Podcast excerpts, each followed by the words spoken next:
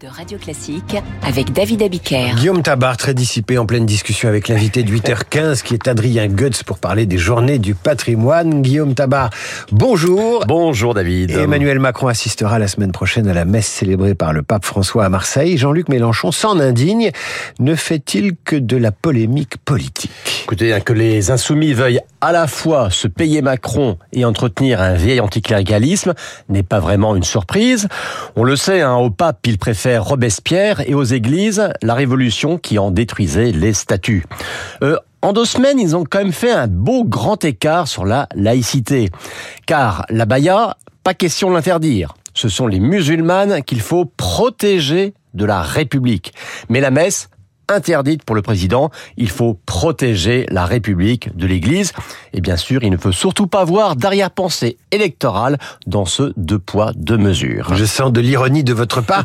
Accueillir le pape, échanger avec lui, c'est une chose, mais participer à la messe, c'en est une autre, malgré tout.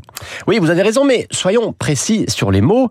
Euh, assister à une messe, ce n'est pas participer à la messe. Euh, participer à la messe, comme le fait un baptisé catholique, c'est une démarche de foi qui se traduit par des gestes, une attitude générale de prière. Euh, le baptisé fait un signe de croix, il peut se mettre à genoux lors de la consécration, éventuellement il communie. Bref, il fait un acte de dévotion. Mais ce que va faire le chef de l'État euh, à Marseille, c'est un acte de représentation. C'est une marque d'intérêt et de considération pour le pape, mais aussi pour les catholiques qui vivront à Marseille un événement au sens propre du terme extraordinaire. Euh, en assistant à la messe au stade Vélodrome, Macron ne catholicise pas la République, pas plus d'ailleurs qu'il ne laïcise un rite catholique, de même que lorsqu'il assiste à une finale de foot ou de rugby au Stade de France, il n'en fait pas des sports officiels et obligatoires.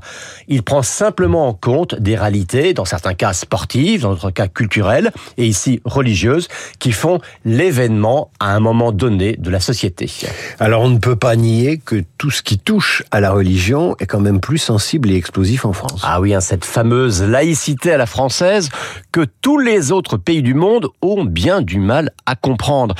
c'est vrai qu'on navigue toujours entre une conception ouverte hein, qui voit en la laïcité la reconnaissance de la liberté et de l'expression des cultes, et une conception fermée qui, en voulant cantonner les religions dans leur sacristie, aimerait en fait les renvoyer dans les catacombes. Et le clivage d'ailleurs n'est pas uniquement une histoire gauche-droite. Souvenez-vous, Jacques Chirac, hein, qui s'était battu contre la reconnaissance des racines chrétiennes de l'Europe, avait refusé d'assister à la messe célébrée par Jean-Paul II à Reims pour marquer l'anniversaire du baptême de Clovis. Et L'ironie avec cette présence de Macron à Marseille la semaine prochaine, c'est qu'en fait, celui qui devrait s'en agacer, bah, c'est pas Mélenchon, c'est le pape François. Car le pape, il martèle qu'il vient pour parler de la Méditerranée, qu'il vient pour parler des migrants, et que surtout, surtout, il le dit, il ne veut pas faire un voyage en France.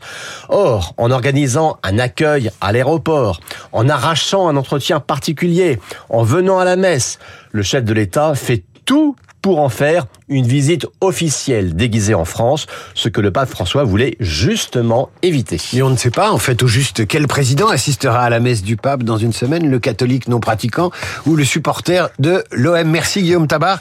À lundi à 8h10 pour votre éditorial. À suivre une question, pourquoi les Français sont-ils fous de leur patrimoine? Je la pose à Adrien Götz.